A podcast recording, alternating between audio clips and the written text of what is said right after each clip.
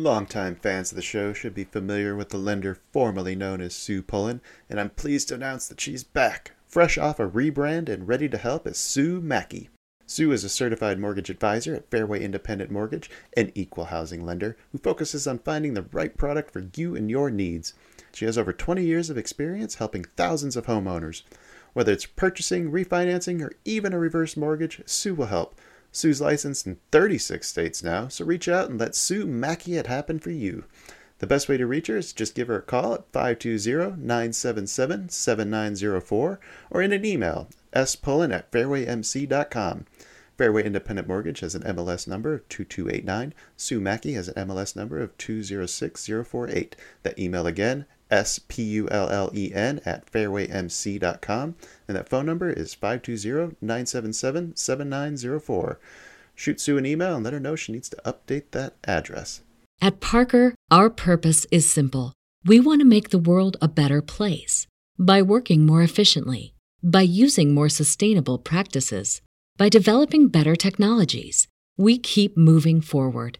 With each new idea, innovation, and partnership, we're one step closer to fulfilling our purpose every single day. To find out more, visit parker.com/purpose. Parker, engineering your success. You are listening to an entertainment program put together by a company called Financial Ineptitude. Anything said on this show is not an endorsement or professional advice. Would you really want to tell a court of law you were suing us because you thought taking financial advice from two idiots on a podcast put out by Financial Ineptitude was a good idea? Really? Clown hat smiley face.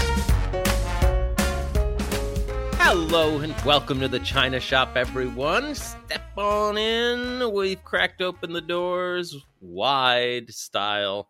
I'm Shopkeeper Dan. With me, as always, is Kyle, creator of FinancialIneptitude.com. How you doing today, Kyle? Yeah, I'm doing pretty good. Doing pretty good. Excited for this one. Got a lot of great stories, I think, on the uh, the docket to touch on. Yeah, and when I first started looking through the news, I, I was like, "Oh, there's nothing. There's nothing." But then where we ended up, I was like, "Oh no, there's plenty to talk about today." Oh yeah, there's some good stuff. Absolutely. Come on into the shop with us today, folks. Sit back, relax, rage against that hedge machine. We'd like to welcome any new listeners just joining us. We're here smashing our way through a complete set of fine china, sharing those ever growing strategies for trying to maximize gains and cut those losses. Everybody's favorite cut losses, maximize Uh-huh, right. gains. That's all you got to do. That's it. Yeah, yeah, right. It's easy as that. Uh, if you're new to the shop and stock trading in general, you can always check out our knowledge and resource centers on financialineptitude.com, or you can give one of our many beginner trading episodes a listen. We'll have all those links in the episode description. But the best place, the absolute bee's knees, dare I say, is head on over to our Discord server, totally free.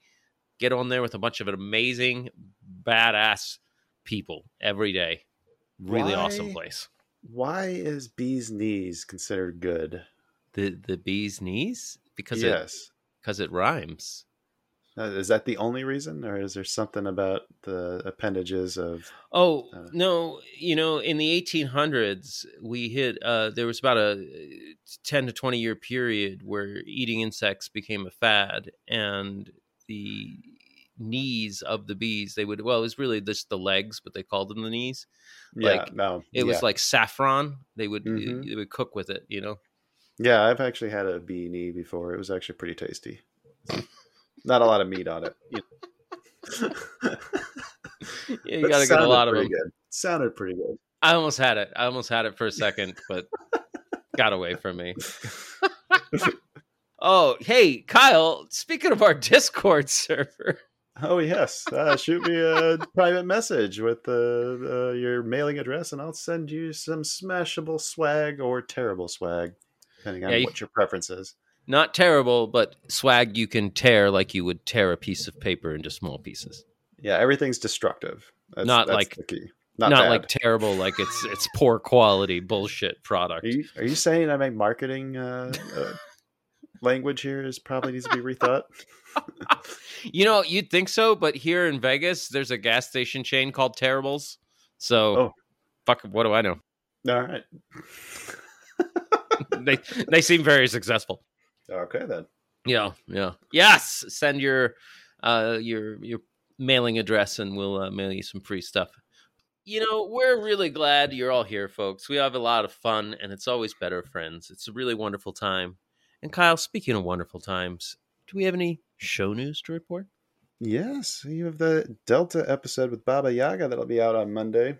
There's a Mm. little bit of uh, some issues with his recording. Uh, somebody uh, who hosted that told the guest that he did not need his pop filter and is paid the price in the editing room. Oh, send, send me that file, and I'll I can put it through one of my filters. Oh, okay. I will do. Um, let's see. After that, uh, I had an interesting conversation with a fellow named Bruce Scott, Jamaican financial advisor and educator. That'll be coming out Mm. the following week. And there's really nothing else on the schedule after that. Trying to get some more guests scheduled, but uh, if anybody out there has any people they think we should talk to, shoot them our way. I'll try to reach out. Wow, did we really really run out of people? I mean, It finally happened. no, it's there's still more. It's just I'm tired of talking to the same the same wealth kind of people. Yeah, I want Yeah, more like- traders. More traders. Give me more traders. Mm, okay. Okay. like real traders, not okay.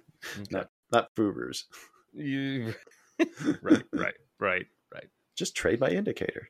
Just Okay. right. Just pay me five grand and do whatever my indicator says. You'll be rich. Yeah, exactly. That's it. That's it.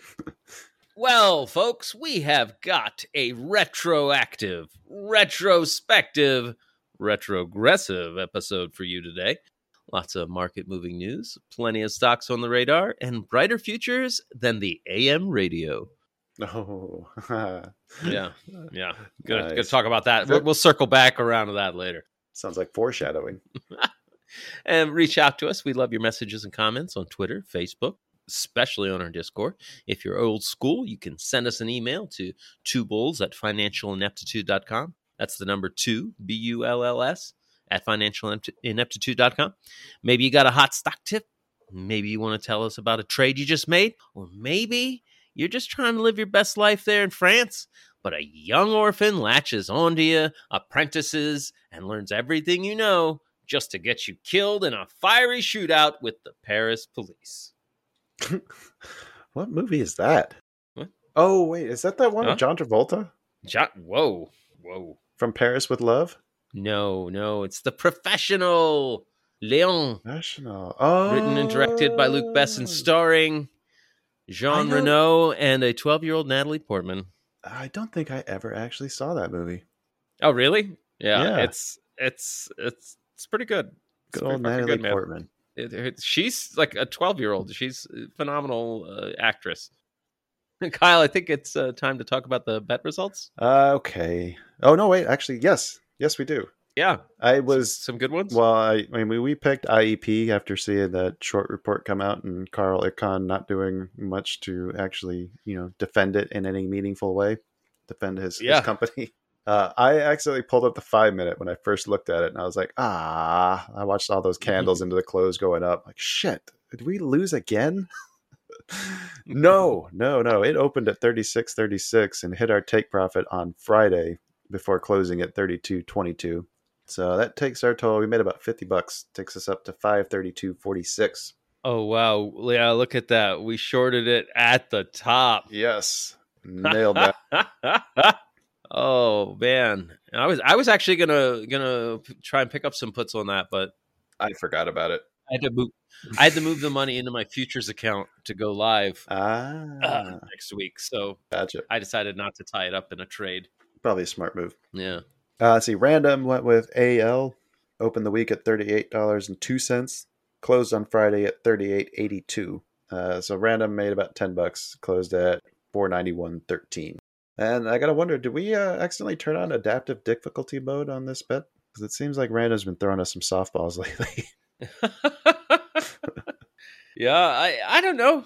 That's Air Lease Corporation. They're channeling up. It, it's, it's it's a decent was a decent pick for random. Like maybe maybe the thank you letters uh, Maybe they actually worked. huh? garnered some sympathy. Oh, I put a lot of thought into that.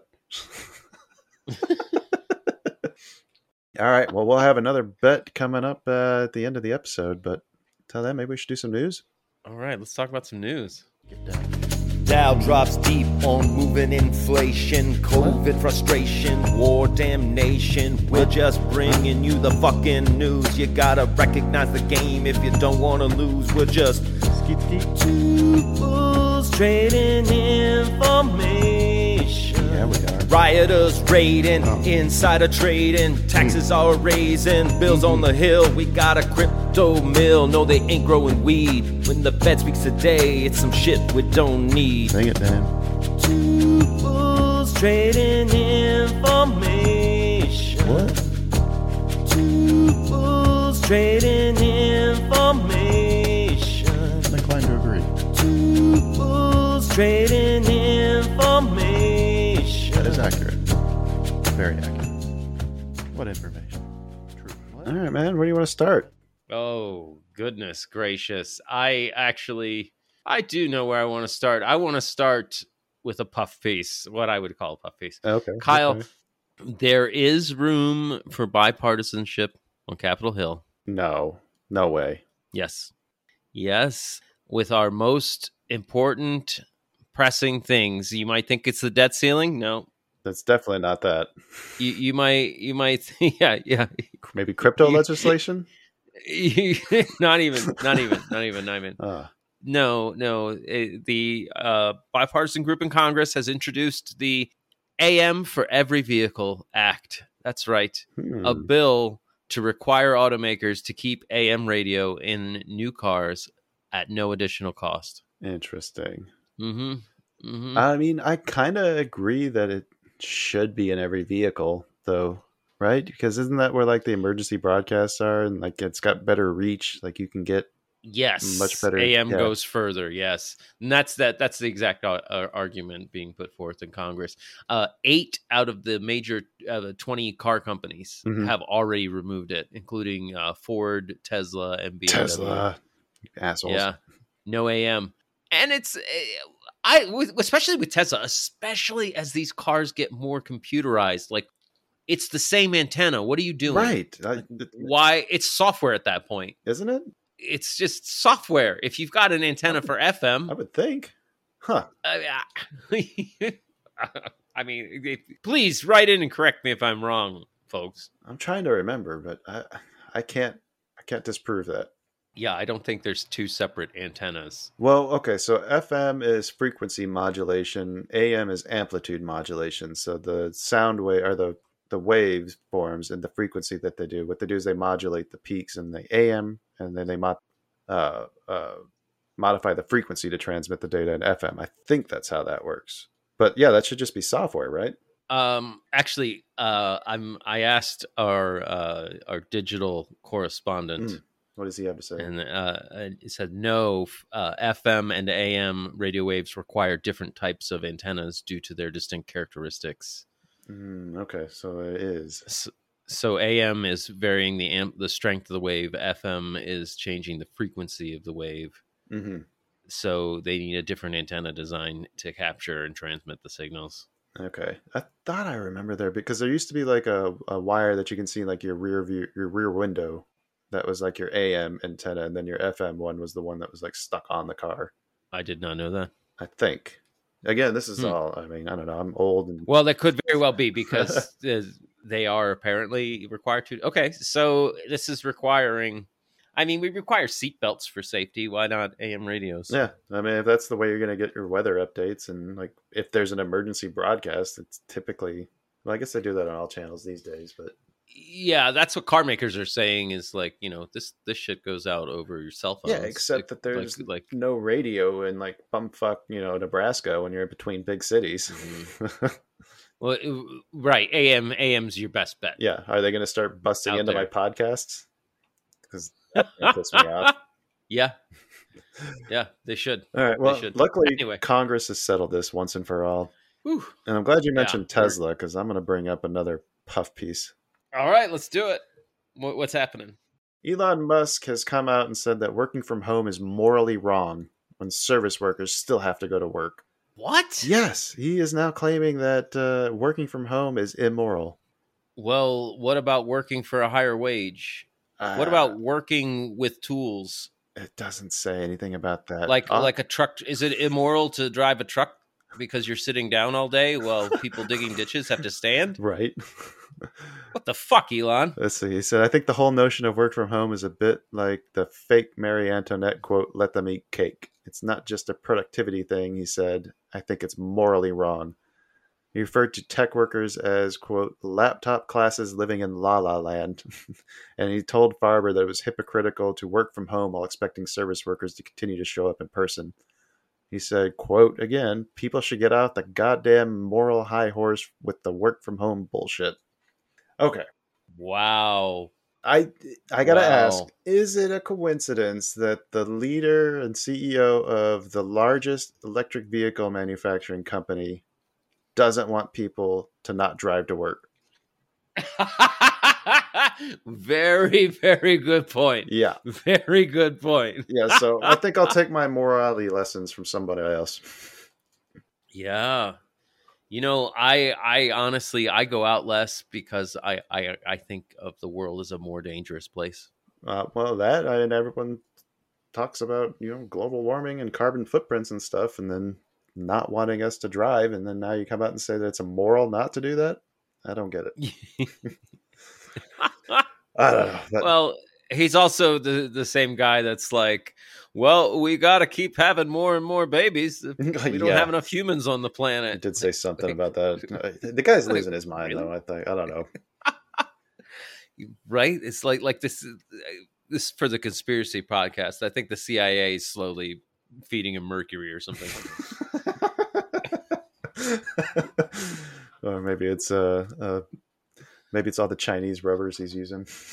The China's doing. right. Wait a minute. There's mercury in these condoms. Well, he, that's just it. He's not wearing the rubbers. Oh, I know. I know. That's why it didn't work. That's why, keeps having, that's why he's got like eight. kids. That's why he got like eight kids. All right. What else? What else we got for real news then? Um, okay, so you'll be shocked to hear Janet Yellen, after a meeting with uh, some people like Jamie Dimon, J.P. Morgan, JCO, Mhm. uh, Citigroup CEO Jane Fraser, um, other board members of the Bank Policy Institute, uh, has come out and said we might need more bank mergers. Oh, Yeah, Well, why would yeah. that be? What? We What? might Wait. need we we might need some of the larger banks to swallow up some of the smaller failing banks but didn't they again. just say that there was no problems with the banking system? That everything was running just fine? yes, yes, and in fact, she reaffirmed that, Oh, and and that this uh, the reaffirmed the strength and soundness quote quote strength and soundness of the U.S. banking system, and thanked uh, the bankers for their leadership and support. every, Um, everything's fine. We just need you guys to sweep up this mess. yeah, right. Uh, I gotta The- wonder: Is Janet Yellen like? Is she just a complete wild card? Is she like the Charlie Kelly of Uh, Charlie, the gang? she is she, wild card. It's like she comes out and jumps on the mic and says some shit, and then everybody has to scramble to try to like do damage control after she talks. Yeah, yeah. So, so another another quote from her: that "This might be an environment in which we're going to see more mergers, and you know that's something I think the regulators will be open to if it occurs." Oh, Uh, okay. So You know, I think the a, a good point is made by none other than uh, Elizabeth Warren when she says what happened here is because a bank was underregulated, started to fail, and then we've helped J.P. Morgan get bigger. It may look good today, but ultimately, what if J.P. Morgan starts to tumble? listen, listen, Dan. This is the problem. There's way too many banks for them to be able to regulate effectively. They don't have the manpower to do it. We have to consolidate them into as few banks as possible so they can Right, do it with the minimal workforce. Way then, then you only need one Yes. guy. Then you only Yeah. need one guy. Exactly. what happened? Well, Roy called out sick, so there was nobody watching, and they did whatever they wanted. Uh, Janet Yellen was also uh, uh, in the headlines. Uh, economist Danielle DiMartino Booth? Is it Danielle DiMartino Booth? I, I don't know. I don't either. Uh, she she basically said that Janet Yellen is bluffing about the government running out of money by early June. the X date is not June. She said Janet Yellen is bluffing. What she also said was her job. Uh, this is in a tweet Tuesday. Uh, it said that the actual date they're saying could be weeks to even maybe a month later. Oh, So it's Oh. obvious. It's well further away. Yes. yeah. It's it's two to five weeks further Yeah. than that. Relax, everybody. Well, the Yellen's a liar. The funny thing is, Yellen actually said in her, you know, the letters that she's been writing to everybody, telling them about, you know, these warnings. She says that uh, they still estimate it won't be able to act by early June, potentially as early as June first. She's said multiple times, I think, that the actual date could be Nobody days knows. or weeks later than these estimates. She's giving them the worst case scenario, as she should be doing. Right, right. to call that a bluff seems a bit wrong. yeah. If we're on a road trip and I'm like, hey, we should uh we should get some gas. We, Yeah, we, we might- probably only got about 30 miles left and somebody in the back seat's like liar we got 35 40 Yeah, easily. easy Easily. You're at quarter tank. I've made 37 just last week. just last week Yeah. Uh, it's it's it's it's okay to get gas you don't have to you don't have to wait till you're on empty right Yeah. it's like obviously you got plenty of time. I I know I know when I'm running out of money in my bank account, I don't freak out till it actually hits zero. It's not Right. like when I've gone from a thousand to five hundred, I don't start sweating. I'm like, I got Yeah, plenty of time. I still got 10 bucks in there. That'll last me I until just got ten bucks. through tomorrow. I don't have to take any I'm not yet. out of money yet. Yeah. Jeez. Why is everybody freaking out?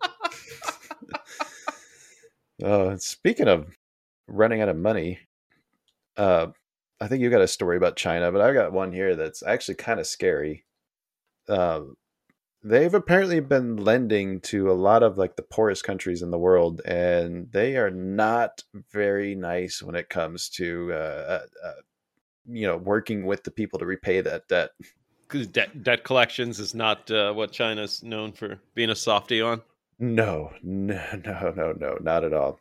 Uh, so it, the AP did an analysis of the dozen countries most indebted to China, which include uh, Pakistan, Kenya, Zambia, Laos, and Mongolia. Uh, they found that paying back that debt is consuming an ever greater amount of tax revenue needed to keep schools open, provide electricity, pay for food and fuel, uh, draining their foreign currency reserves they use to pay interest on those loans, leaving some with just a few months before all their money is gone. Oh fuck! Not only is China reluctant to forgive debt, they're also extremely secret about how much money they have loaned and on what terms. So that keeps other major lenders from being able to step in and help.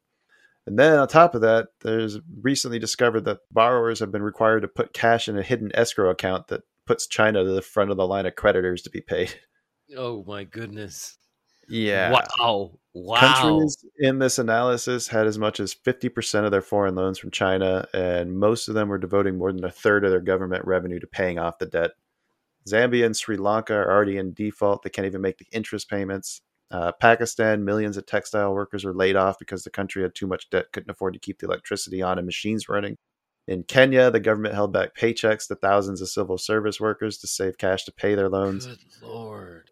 president's chief economic advisor tweeted, "Salaries are default. Take your pick." Uh, Sri Lanka defaulted a year ago. Half a million industrial jobs are gone. Inflation pierced fifty percent. More than half the population in many parts has fallen into poverty. Damn. And then there's uh, there's talk about what happened in Zambia, which I think they say they called it a case study of how it played out there. A landlocked country of 20 million people in southern Africa. Over the past two decades, they borrowed billions of dollars from Chinese state-owned banks to build dams, railways, and roads. The loans boosted the economy, but also raised their interest payments so high that there was little left for the governments that forced them to cut spending on healthcare, social services, and subsidies to farmers for seed and fertilizer. wow! Now, normally what happens here, like the big government lenders like the US, Japan, France, they'll work out deals to forgive debt. Um, each lender discloses like how much they've had, what sort of terms. Uh, so that way, uh, apparently, nobody feels cheated when they're open like that. But China doesn't do that. They didn't even join in on the multinational talks. They negotiated separately with Zambia and they insisted on confidentiality that barred the country from telling non Chinese lenders the terms of the loans and whether China had devised a way of muscling up to the front of the line. Wow. This Oh, is kind of scary. Like, yeah, we'll help you build that dam. Just, uh, you're just gonna give me a little something for me. It's it, it- like I remember it, it reminds me of a Family Guy where Stewie's beating up the dog. Oh, you got Where's money for money? fake mustaches. You got money? Where's Yeah. my money? You got money for fake mustaches? Clean yourself off. Clean yourself off, right? Oh, Uh, this looks this looks like kind of bad. There's a lot of countries that are indebted to China, and it looks like that is not the place you want to be. what's crazy is you can't expect to get that loan repaid if you cripple the country's economy that's supposed to be generating the repayment. Yeah, except China doesn't want that. I think China wants all the assets in that country, and that's They probably some way of them. that country. Yeah, yeah, it's probably This their way of taking assets from them. This is modern imperialization. That's exactly what it is. It's colonialism. Yeah, through through economics. hmm Yeah, maybe Franklin was right about banks. I mean, I don't know. I've never brought it up on this show before, but uh, uh, have you you ever read that book, Confessions of an Economic Hitman? No, that sounds fascinating. Oh, what was the author? It was written uh, by John Perkins. Okay. Uh, really, really fascinating book. Uh, came out in 2004. Um, he, he, yeah, yeah. His story was he he was worked for a, a consulting firm that that worked for the NSA, and he Mhm. would go around uh, to undeveloped countries and get them to accept substantial development loans for large construction engineering projects and ensure those projects went to U.S. companies Mm. and how Mhm. he could using those two tools could wreck an economy if he wanted to. Jesus Christ. Uh, so yeah, yeah, yeah, yeah, yeah. It's I I, I found it to be a fascinating read, Yeah. fascinating uh, read, and I'll it make sure I sounds that. exactly what uh, China's doing right here. yeah. Yeah. That's exactly It, does. to the Yep. T, to the T. Maybe- he wrote this twenty years ago. This book came out. Sounds like they read the book. Yeah, it does. It does. They were like, "Oh, that's how you. That's how you do it. Oh, Oh, I okay. can do that. We could do that. Oh. Fuck. It's awful. awful. All right. Anything else, or should we move on to some advertising? Um, just uh, we'll wrap it up real quick. Uh, China, my China story. Oh, Uh, that's right. Yes. One in five young people in China are unemployed. So they're they're in China itself. They're facing a bit of a problem because everybody's going to college and nobody's working labor. Nobody's working agriculture. Oh, they built all the colleges and forgot to build the jobs infrastructure Yeah. first. so, some something like that. It's the the.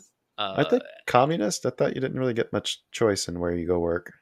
apparently modern China, yeah, they they don't just issue you here's where you work. Uh, they're the the government itself is is trying to encourage them to go find work in the countryside, echoing the Mao Zedong's down to the countryside movement. Is it the same way they uh, tried to encourage Jack Ma to to not to not speak up against the government? Yeah, right. Just, Yeah. Young people are just disappearing. Um, it's a, it is a problem because you know China wants to increase their birth rate, hmm and if the young people don't have jobs, they're not going to have kids. Really? You yeah. I find when I have nothing to do, I tend to to screw more. Yeah. yeah, I'm bored. You want to fuck? All right. All right, let's uh let's let's hit some advertising. Let's move on. Oh, well, last thing I want to say Oh yeah, yeah. uh, the Chinese government did tell young people to don't be picky about your job. Oh yeah, Don't be picky. Right. Just get a job. Yeah. Any job will do. just because you went to school for something doesn't mean that you can't. Because you went to school to learn, you know, uh, I don't know what's big in China, Ming Dynasty or anthropology or something, like doesn't mean you can't go plow a field. That's right. Just because you went for computer science doesn't mean you're too good to to pick Yeah. rice. Yeah, exactly. Mhm. Uh, no, yeah, they announced a plan in February to send 300,000 youths to work in rural areas by the end of 25. Oh yeah, they did do the Jack Ma plan. Okay, so they just just round them up and send them over. Round them up and send them out to the fields. Uh, at least there's three, you know, two, what is it, 1.2 billion people there. So I guess your odds of being picked are low. You'd be all right. Yeah. Oh, all right. Let's uh let's let's listen to some ads real quick, Kyle. I'm really itching to hear those we? ads. Yeah. Woo! All right. Yeah. Longtime fans of the show should be familiar with the lender formerly known as Sue Pullen, and I'm pleased to announce that she's back, fresh off a rebrand and ready to help as Sue Mackey. Sue is a certified mortgage advisor at Fairway Independent Mortgage, an equal housing lender who focuses on finding the right product for you and your needs. She has over 20 years of experience helping thousands of homeowners. Whether it's purchasing, refinancing, or even a reverse mortgage, Sue will help. Sue's licensed in 36 states now, so reach out and let Sue Mackey it happen for you. The best way to reach her is just give her a call at 520-977-7904 or in an email, spullen at fairwaymc.com. Fairway Independent Mortgage has an MLS number of 2289. Sue Mackey has an MLS number of 206048. That email again, S-P-U-L-L-E-N at fairwaymc.com. And that phone number is 520-977-7904. Shoot Sue an email and let her know she needs to update that address. At Parker, our purpose is simple. We want to make the world a better place by working more efficiently, by using more sustainable practices, by developing better technologies. We keep moving forward. With each new idea, innovation, and partnership, we're one step closer to fulfilling our purpose every single day. To find out more, visit parker.com/purpose. Parker, engineering your success. Ah, man, how do we follow that up? Yeah, and they just get better and better, don't they? Yeah, yeah. Yeah. Maybe we should update it. I you know, I actually do I I do have a real quick one we can follow that up. Oh, It's it's in the it's in the flavor of an ad. okay. You'll see you'll see what I did with that. Uh Bluebell and Dr. Pepper are teaming up. Oh, it's a, yes, I saw that. I saw that. Dr. Pepper ice cream, Dr. Pepper float ice cream hitting store shelves. This Dang is going to skyrocket Keurig Dr. Pepper stock, Kyle. I don't understand how this doesn't double their sales. Should we play the song already? yeah, we should because that's the story. There's no more story. Oh, okay. All right. a little teaser.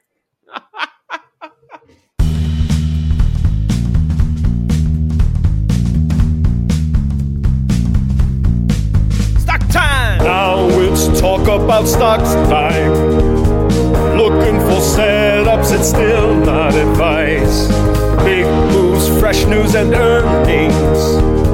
All that we're saying, it's still not advice. Stock time. Please don't sue us. Uh, I've got two stories that are both Buffett. Uh, Buffett's selling assets. Oh, okay. The first one was RH, which uh, I got excited because I thought it was Robinhood at first, but then uh, it turns out it's not. It's some kind of uh, home furnishing store, like high end stuff that like skyrocketed during the uh, COVID. He ended up selling off the last of his his stake. Um, uh, let's see, a 13F was filed on Tuesday, caused the stock to drop by as much as eight percent. Whoa. Um, yeah, it looks like he probably still made some decent money. I think his average price was still under two hundred dollars. Um, trading today, I think it wrapped up around two forty four. But if uh, if you're still in restoration hardware, you may want to be aware that Buffett has decided to exit his stake.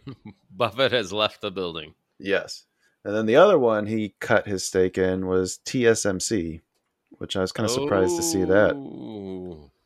This one was a little more interesting though because let's see, he had bought it. I remember we talked about him buying it, and then in February he sold off like eighty six percent of his stake, which was just you know months before that he'd purchased that. That quick sale is not normal for him. He's usually you know holding stuff for a lot longer term. Forever. Yeah. But he recently uh, completely exited his position, and the reasoning was uh, the reasoning that he gave was he didn't like its location. He's reevaluated that. Said I feel better about the capital that we've got deployed in Japan than in Taiwan. I wish it weren't sold, but I think that's a reality. He still calls them one of the best managed companies and most important companies in the world. And he said there's no one in the chip industry that's in their league, at least in his view. But the problem is that he doesn't like what's going on with Taiwan and China. Okay. That makes then- that makes sense. It makes a lot of sense. Um, yeah. Uh, Yeah. that's just an extra risk that you don't really need, right? Absolutely. Fuck. Um, Uh, yeah. Like, hey, your company's great, man, but uh, uh, yeah, but there's you know uh, you're China adjacent. there's a major power that wants wants you. Yeah. and yeah, I don't think you can hold up. at, at the same time the, the we're having such a big push to build semiconductors back in the US. Yeah, yeah, and the stock is still looking fairly strong. So he's Uh, getting out while it's strong. Yeah. I, I really do think that this is just a uh, I don't want to be invested in China or anything that China can ruin at this point. Yeah. But yeah, those are those are my two stock specific stories since I blew my muskwad already. What what do you Well- got for us? Uh, do you remember online retailer Farfetch from the COVID area? Fetch? Yeah, I remember remember making and losing a lot of money on that stock. They're still at it. They uh they they shot up like 20% what? uh, because they they they had a wall they had a they had a beat Oh, on their okay. earnings. Twenty percent from four dollars and forty cents. It's a little bit different than what I was doing two years ago. Yeah, well, that was that's the other Yeah. thing is is like during COVID, people valued like the value of this company was so high. There's so many valuations so high, and like in the middle of it, I don't remember even questioning it. Yeah, not at all, I not hope at we've learned enough to to maybe uh, uh, rethink some of those those trade ideas that we tried Yeah. back when we started out. Ah, hey, I made plenty of money on on Fetch. Uh, I can't remember if I did well on that one or not. I remember taking a pretty big hit on one of them. It it was one of the ones that like in uh when we first started Yeah, Yep. that hit all time highs and like rode all the way up to like seventy dollars. yeah, yeah Before it's- yes. before it turned around. Anyway, yeah, they're still a thing. Uh, they are the third, I think, largest online retail retailer for luxury goods, okay, okay. behind Louis Vuitton and, and Richemont. what do they sell? Isn't it Uh, luxury well, goods? Luxury goods. Yeah. Yeah. luxury goods. Do they sell Louis Um, Vuitton? I don't know. I don't use Farfetch. I don't buy luxury goods. I don't either. I know nothing. Uh, nothing of luxury goods. I don't even know what a luxury good is. Maybe I Well, have some. when I- I don't know. I have to look around. when I worked at the resort, I remember people being like, "That woman's purse was a ten thousand dollar Michael Kors or Louis Vuitton or whatever." I'm like, "What the fuck? like really, that, looked, that purse was ten grand? How do you know?" looked just like the one you got.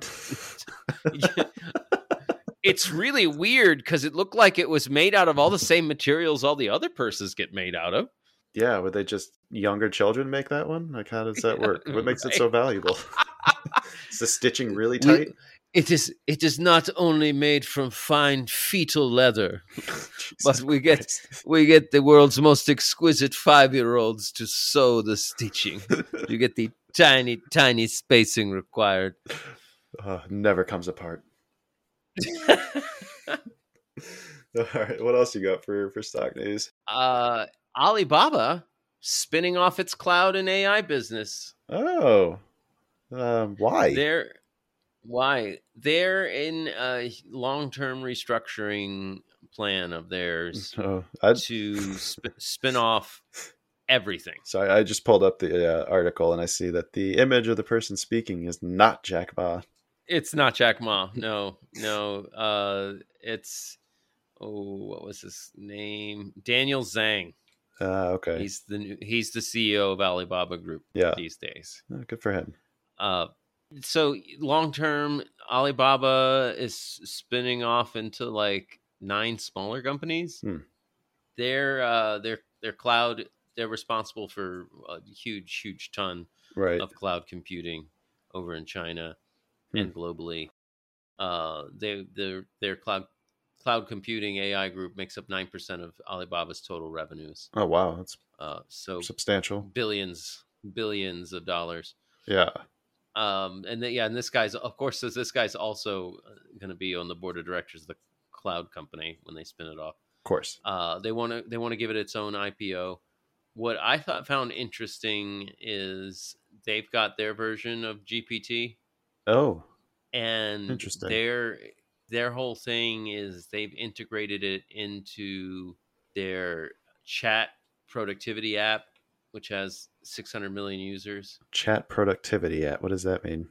Uh, it's like a chat app, like like WeChat, but also Oh, oh, oh, presuming oh, so productivity for like working. Yeah. so we're chatting back and forth. I send you messages. it's like Microsoft Teams. Yeah, It's, it's social Uh, media for work. so- Yay!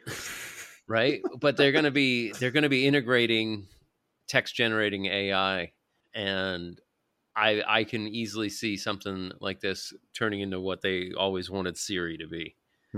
Interesting. Like think it think think about if Siri was linked up to ChatGPT, how good ChatGPT is. Like like Yeah, Siri would probably could just a ask better. it a question, yeah, right? yeah. No more of that. I don't know. Yeah. Or or like when I ask Siri a question, it just does a Google search. right. Yeah. Here's the results. yeah, here's the internet search results. It's like that's not mm, okay. Oh, Uh, want me to do the work, yeah. Siri? Did, that I just asked you to do?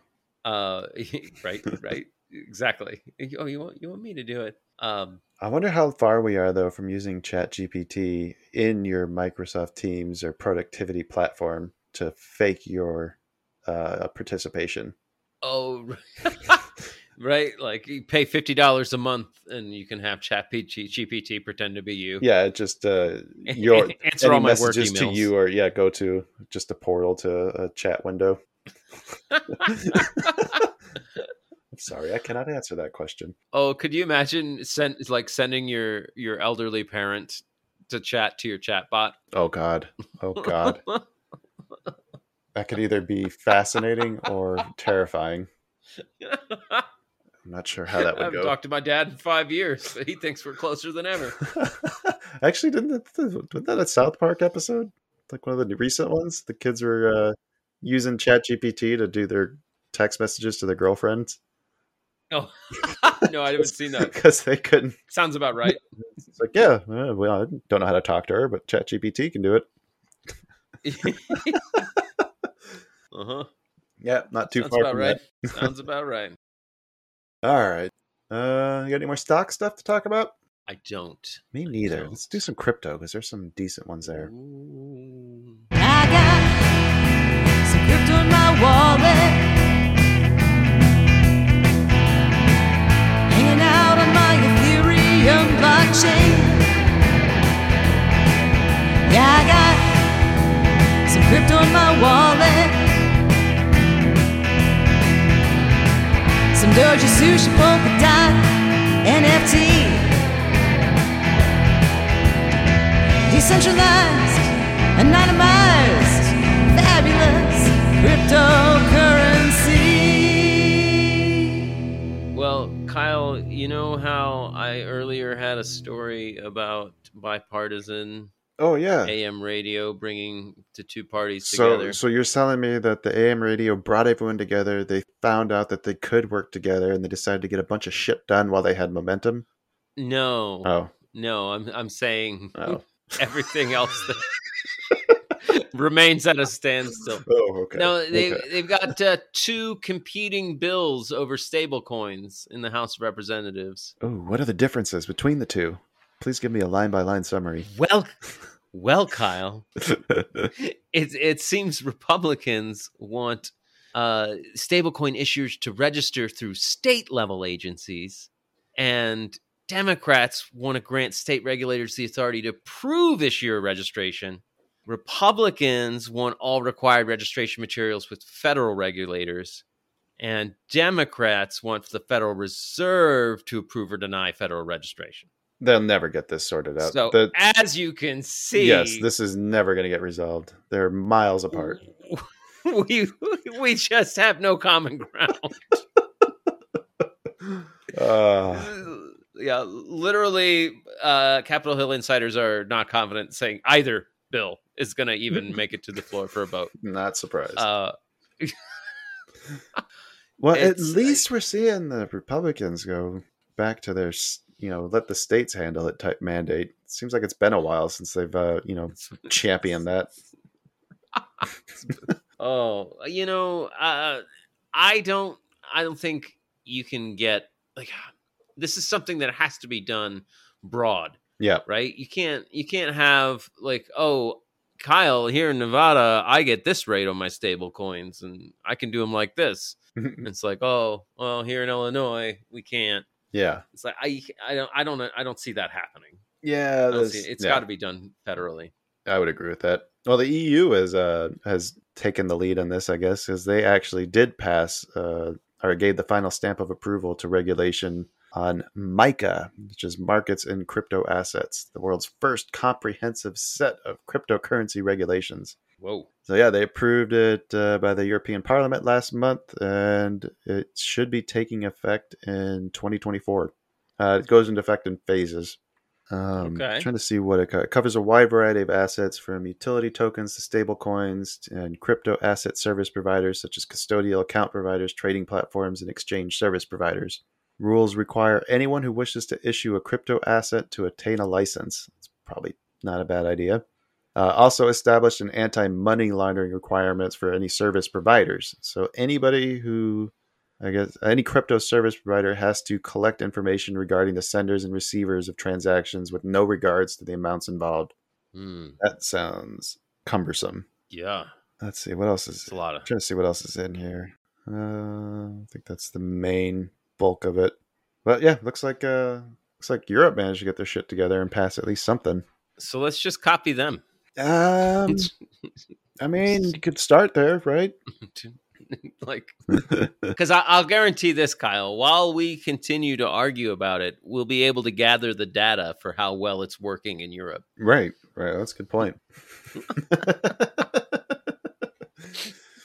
oh man. So I don't know.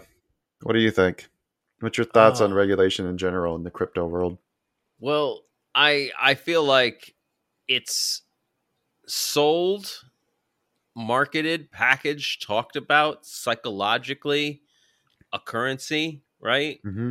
When ultimately it's not it's not a currency, it's not exchanged. Like you can't go down to Target and spend your Bitcoin. Like we're not it's not a tender. You can Right. some places, but they have to put What's things in I place guess to what do I'm that. saying is, is to me, cryptocurrency is just an NFT without the JPEG, Mm, right. right? That's so so. Uh, I mean, digital asset. I think I think we should go the other way and regulate them and say that they're just a product, like Yeah, a beanie baby. Just make them a commodity. they're just a commodity. That's all. That's all they are to me. Uh, To regulate the language, like don't you know, they're they are marketed as like an investment They really are, thing, right? uh, but it, yeah, like if you can imagine, like imagine Matt Damon doing like at the height of Beanie Babies, going out and like doing that commercial, Right. Like for for buying Beanie Babies, like there's no difference. Buy beanie babies. Be bold. Be, be bold, like Why does that seem more ridiculous though? right, the physical, real thing, Yeah. that people collect. Just that feels Yeah. like an insane thing, and no person would do that. mm-hmm, mm-hmm. I should say no person. Well, I remember fucking uh, the the uh, people convinced they were going to retire on their Beanie Babies. Oh yeah. Oh, I remember that too. Yeah, that should, they still exist. yeah. Here's the thing about collectibles, guys. if everybody, if something's designed to be co- collectible, it's not collectible because you have to wait yeah. for everybody else's parents to throw out the other person's. I think that's how Calvin and Hobbes explained it. Yeah, exactly. So if every kid has 10 of these comic strips like ziplocked uh, so that light can't get to it and everything else then how are they ever going to be worth any money since we're all counting on each other's moms to throw it away before ours yeah. I remember uh, yeah, I remember going through a box of my comic books from the early 90s Mhm. And I had they were all wrapped real nice and and packaged well from uh, my mom kept them Mhm. in the back of a closet somewhere and I remember like looking up all the prices and I think $20 was like the best one. right Yeah. Oh. Yeah. And and it was like everything else was under five dollars. Right. Like it, it might as well have been face value. And I was like, damn it, I was sure as a kid, like, if I save these, they'll be worth something. well at least you practice saving maybe that uh, maybe that is a way to teach kids about saving for the future just we should probably teach them to save something that I'll actually appreciate and value. right? Yeah. And yet I was I was cashing those bonds, Grandma and I Grandpa. know, I know. What the fuck? what was I doing? That's such a damn it. All right, Dan. Reach for him, mister. Oh. God, you had to make me wait. The waiting was the worst part. Oh, yeah, I oh. like to look you in the eyes before I pull the trigger. No, wait, bleeding out. That's the worst part. no, no, I wait, was no, no. It's, I was wrong. it's not It's the the- waiting. It's definitely the gunshot. It's definitely the gunshot. It's the bullet piercing my flesh that hurts more than the sound in my ears. Okay. Oh, you know, How how was your week, man? How'd you do? my week was great. I uh, I did I did fantastic. I ended the day the week with uh, sixty two and three quarters points profit. Very nice. Very nice. Thank you, thank you. Goal is twenty a day. That's that's what I like to do. I like Yeah. if I'm if I'm above twenty, I'm comfortable just saying, "Hey, I did good today." Yeah. I'll I'll stop. Uh, It's funny how those little little wins add up over time. They do. They do. I ended the four week trial period I gave myself. Yeah. Sim. Mhm. Uh, two, 236 points. Nice. Yeah. That's Thank you. damn good Four- return. 44, 44% positive trading rate. Hmm Uh, so I'm ready to go live again. Is, All is right. the long long story short. We'll see. We'll see what the difference is. Oh, Uh, it'll be different. it'll be different, but you've proven you can do it. Remember to keep those stats. Uh, yeah. When you do find yourself uh, getting challenged, that you got something to go back and look and say, "Hey, I can do this." Y- yeah. Yeah. I am on to something Uh, here. Uh, I agree. in the last two weeks, my uh, my my accuracy is is fifty two percent. So hmm I'm improving in my accuracy. I was actually looking through my stats uh, today too after we wrapped up, um, and actually my good was today. I think uh, I was really happy with the ad that I made on uh, the last trade I had. Yeah, you traded really good today. Well, the first couple trades were not that great. There was only one though that I looked at and I was like, you know what, I would not have taken that. But I, I don't know. I was really happy with the way I was finally able to start adding to a, a winning trade. I hit my take profit. It came back to my entry. I was able to throw on another two contracts, get paid at my take profit again, and then hit my runner take profit. And I was like, you know, that's good. I'm done. No more. Yeah, yeah. I like I like just saying, "Hey, I got good profit for the day. I'm just gonna call it." I've been, I think, I feel like I've been quick to cut the days a little too short too soon, Mm. just because um, I've got a bigger profit target that I've got to hit for Yeah. the eval account that I'm running. But I don't mind cutting early on Friday. I think carrying a green week and a green day into the weekend is worth the uh, the potential profits that you could have had if you continue to press it. Because last thing you want to do is stew over a terrible decision that wiped out all the gains from the day. Yeah, yeah. That's that's that's for sure. So what about your your bad? My bad is directly related. Um, so no. yeah, yeah. I That's funny how that realized. I realized. That, I realized uh, something that's been happening is like if, if I hit over twenty points after commissions, and Mhm. I'm like, hey, if I call it here, I get to add another twenty points to the bank this week. You know, it's like like a like a game show. Like, oh yeah, Yeah. go ahead, bank that. Ah, yeah, uh, yeah, yeah. Then I can, you know, play a few video games, maybe smoke a little weed. And I realized that I've been smoking a lot of weed, a lot more. I've I've uh, almost doubled my consumption because I keep getting, I keep hitting my profit keep getting the targets, reward. and I reward myself. And I just spending the afternoon playing games and smoking weed because I made all my points. I'm like, holy shit, Oh, I'm smoking too much weed. I need to. You need a new reward. I need a new reward. okay, all right. Uh, yeah. Yeah, But but it's not ugly, Kyle, because I did get that new treadmill. So while I'm smoking weed, I'm walking and exercising. So Oh, okay. All right. yeah, all right. at, at my desk while I while I play computer games, I, I have to walk on the treadmill. So that's why it's just a bad. It's not ugly. What's that show I watched? Oh, that was in the league where the guy has to go work out in the basement and he watches porn when he works out. Oh god. It's like the way he justifies like getting on the elliptical. I'll let myself watch some porn. right.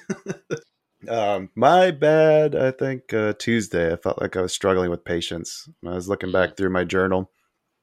Mhm. Um, there's just too many trades that I took that day that were not in a good spot and are not in a level. Um, I was really happy though that I was able to regroup. I, you know, cooled off, kind of saw what I was doing, picked a spot, waited for it to come to that level, took a trade. And what do you know? That's the one that actually works. So, but it seemed like there's a couple days there where like I could have just skipped the first three trades of the morning and would have done a lot better. yeah. And I think that's uh, that's just pointing to some patience issues. yeah you know patience like like like we were friday morning like Mhm. sometimes it's just really pays off if you're patient and you just wait and i missed some profitable trades because i was patient for for getting my level but when i did get in i may have gotten out too early but like that was the big dump of the day like trading off the top Right. and of that little globex range Yeah, I mean we had a key spot from the overnight distribution where we knew if we broke below that, we are likely to see some follow through, it's gonna dump and Right. that it held right at the spot where we thought it should. That was the only one I regretted was not taking that long off the lows, um, off to the that retail- uh, the- yeah when it tried to push and then rejected the push below 4200 mm-hmm. all right any uglies Yeah, yeah, I did have an ugly on Thursday. Um, I'm Mhm. trying trying this, you know, the the Globex distribution strategy method, right, where that defines my range, and I'm gonna play those those two levels. That's where I start. yeah yeah That's where I start my day. yes Uh, Thursday, I got up and uh, around 6 a.m. before the Globex had even finished forming, I was I was thinking I was sneaky, and I was like, I'm gonna get short right here. Like, look, it's right at the top of the range. Well, no, the range hadn't finished forming, right and I, I got rolled over. Full stop. Started my started my day with a with a full loss. right Really, Mm. really demoralizing. yeah it's hard to shake those ones off too especially when you're like spectacularly wrong Yeah. Um. In in fact, uh, so so I was trying to short. I'm looking at my trade journal. I was trying to short 62, 64, got rolled over. hmm Uh. Um. I got long at 68. Not long after that, and then the, I got 28 and a half points out of that trade. well good job flipping then Well, uh, sometimes that's tough to do too you right? see a lot of people go broke continuously trying to reshort a move that's just nothing but bullish strength Yeah. Well, and and once I'd let that top play out and form Mhm. properly, uh, it was a pullback, I believe, that got me in at 68. So like it had Mhm. already gone long, and it was like pulling Right. back down, and I was like, oh yeah, they're absorbing the sellers here.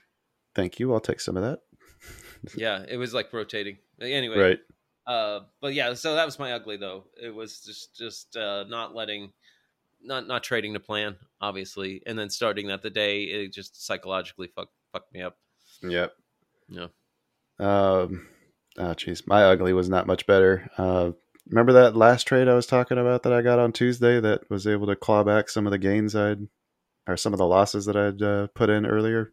hmm Uh, yeah, managing that trade was awful for me. Uh, I hit my first take profit on that one.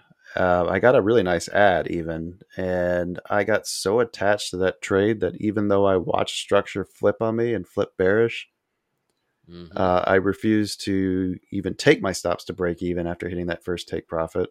And in fact, I even went so far as to move it from the swing low to the low a day what for my stops. Yeah, I adjusted my stops and took a bigger loss than I should have on the remaining position. The trade itself ended up profitable, but I gave back about 12 points that I didn't have to on two contracts because of that.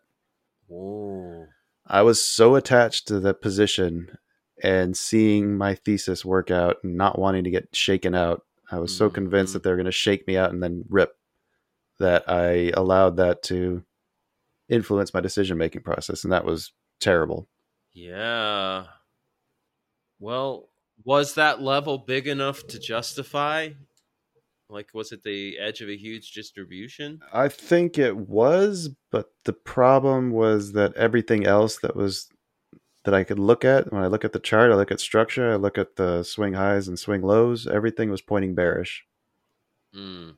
There was I should have been terrified of holding that any longer. I should have been flattening that. I had multiple chances to flatten it too at my TP1 point. But I was so convinced that I was right that I let that completely cloud my judgment and basically uh, affected everything that I was seeing.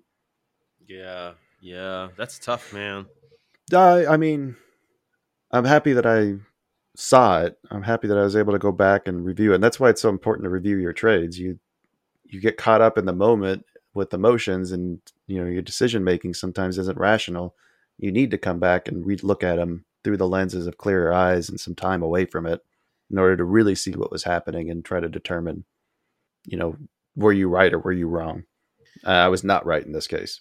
Well, it's interesting because on what was it uh, Wednesday? On Wednesday, uh, I took a trade that where Was it the one where you said I would take this lower if it sets up here again? So I'm just going to accept the risk and move my stops to where there would be if I entered here?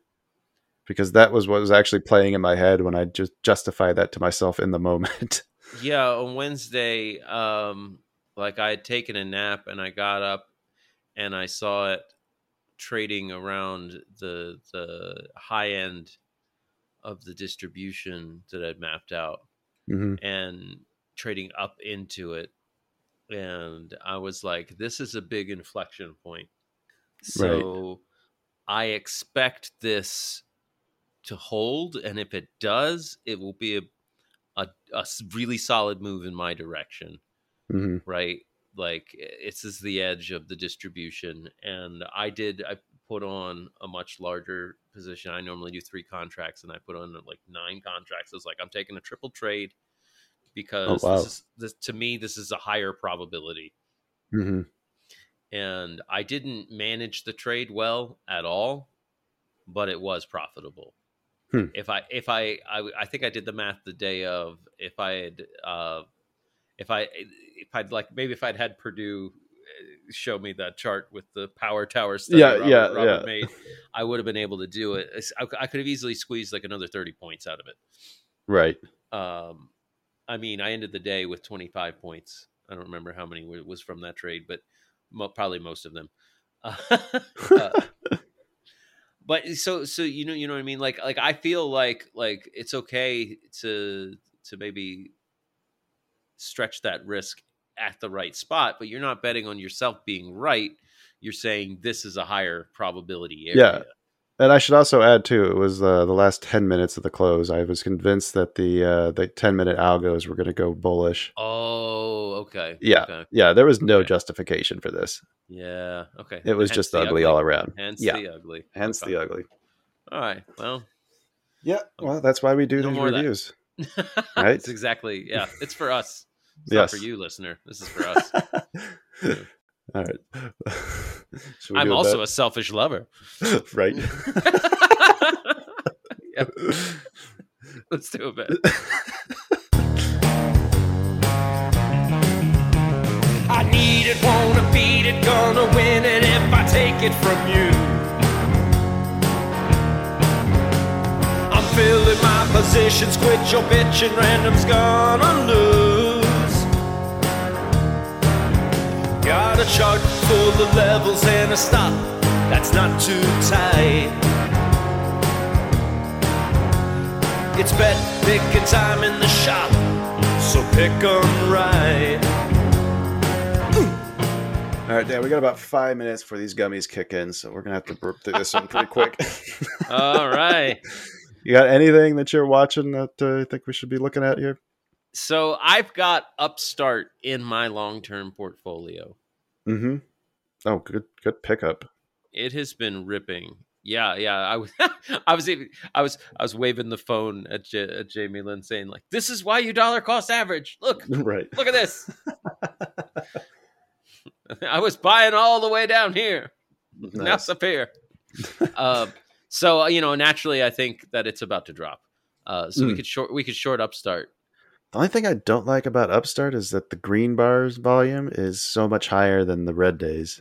Like it almost looks like it's still got room, or maybe it, it almost like it has too much momentum. It's in a spot where I'd love to see it hold, but that still kind of scares me a bit. It's it's got it does okay. It's got momentum, but it just had a it just had a red day. You know, It did, it did, but look look at the volume on that compared to the day before. Yeah, about half. Yeah, yeah, exactly. yeah, that Well, kind of scares me a bit. It's got a gap to fill. yeah, it could be ten years before it fills it too. it's got a gap to fill down there at 14. Holy shit. Uh, you know what else has a couple gaps, What's that? or at least a gap? Oh, there's a few more. Uh, TSM. After uh, Oh. Mr. Buffett decided to jump out of it, I mean, it still looks like it's in a bullish flag pattern on like the long term time frames here, Okay, I really like but the it's also at the top of that I like channel. this TSM short even better. Okay, all right. Yeah. Oh yeah. Yeah. I'm just looking at it and I'm looking uh, on the daily back to January. It's this distribution on the volume profile is pretty thick with the bottom at 82 and the top at 93.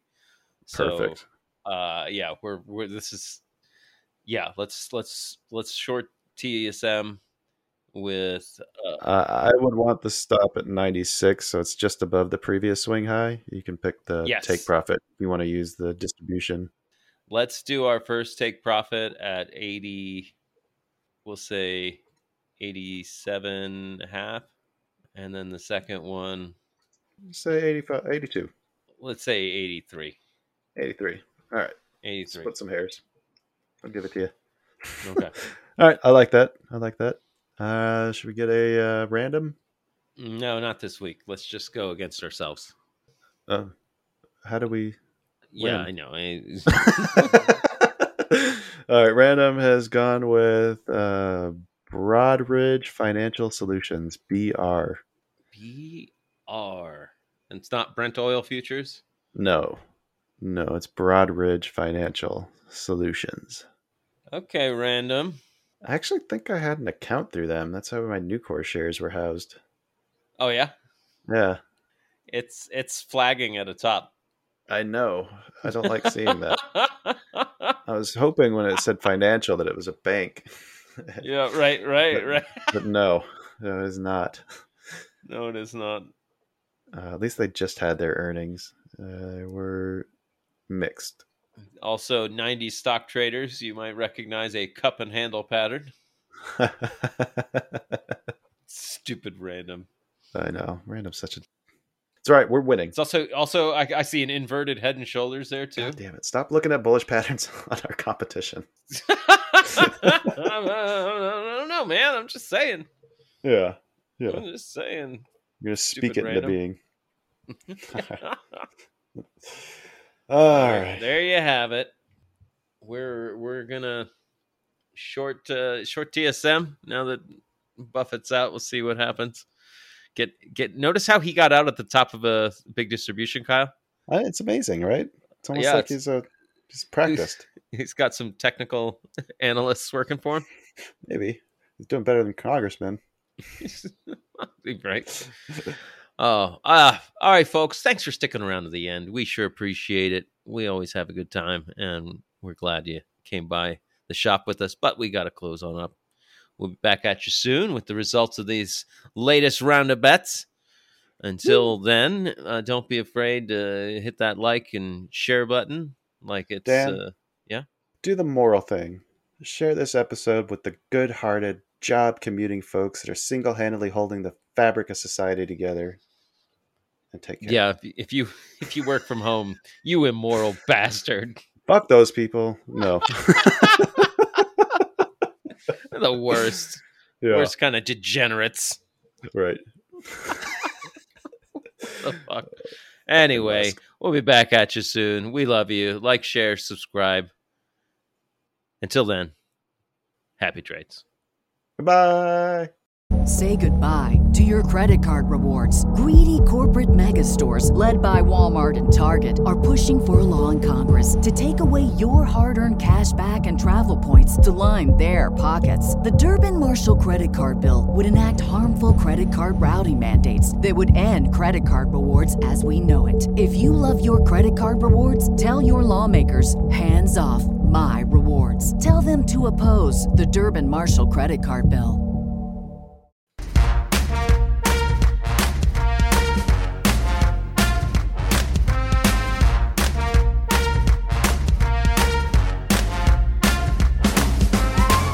Two Bulls in a China Shop is an entertainment program, and all thoughts and opinions expressed in the show belong to the hosts and not of any company. They are not intended to provide specific advice or recommendations for any individual or on any specific security or investment product. It is only intended to provide entertainment about stocks and the financial industry of trading. If you make trades based on what you hear in this show, you assume all risks for those trades. How's how's Tidy's casino doing? Tidy's Casino? Yeah. I don't. I'm. I'm missing it. Am I too oh, high? Oh, What's happening? Loose loose slots. Loose. Don't they always loose- advertise their loose slots? Never mind. Is that? Cut. Are you referencing a real casino? No, I made that up. Okay. I- don't know what's happening. Yeah, I was trying to go off the cuff there and it failed miserably. This will probably be at the end of the episode after the credits roll.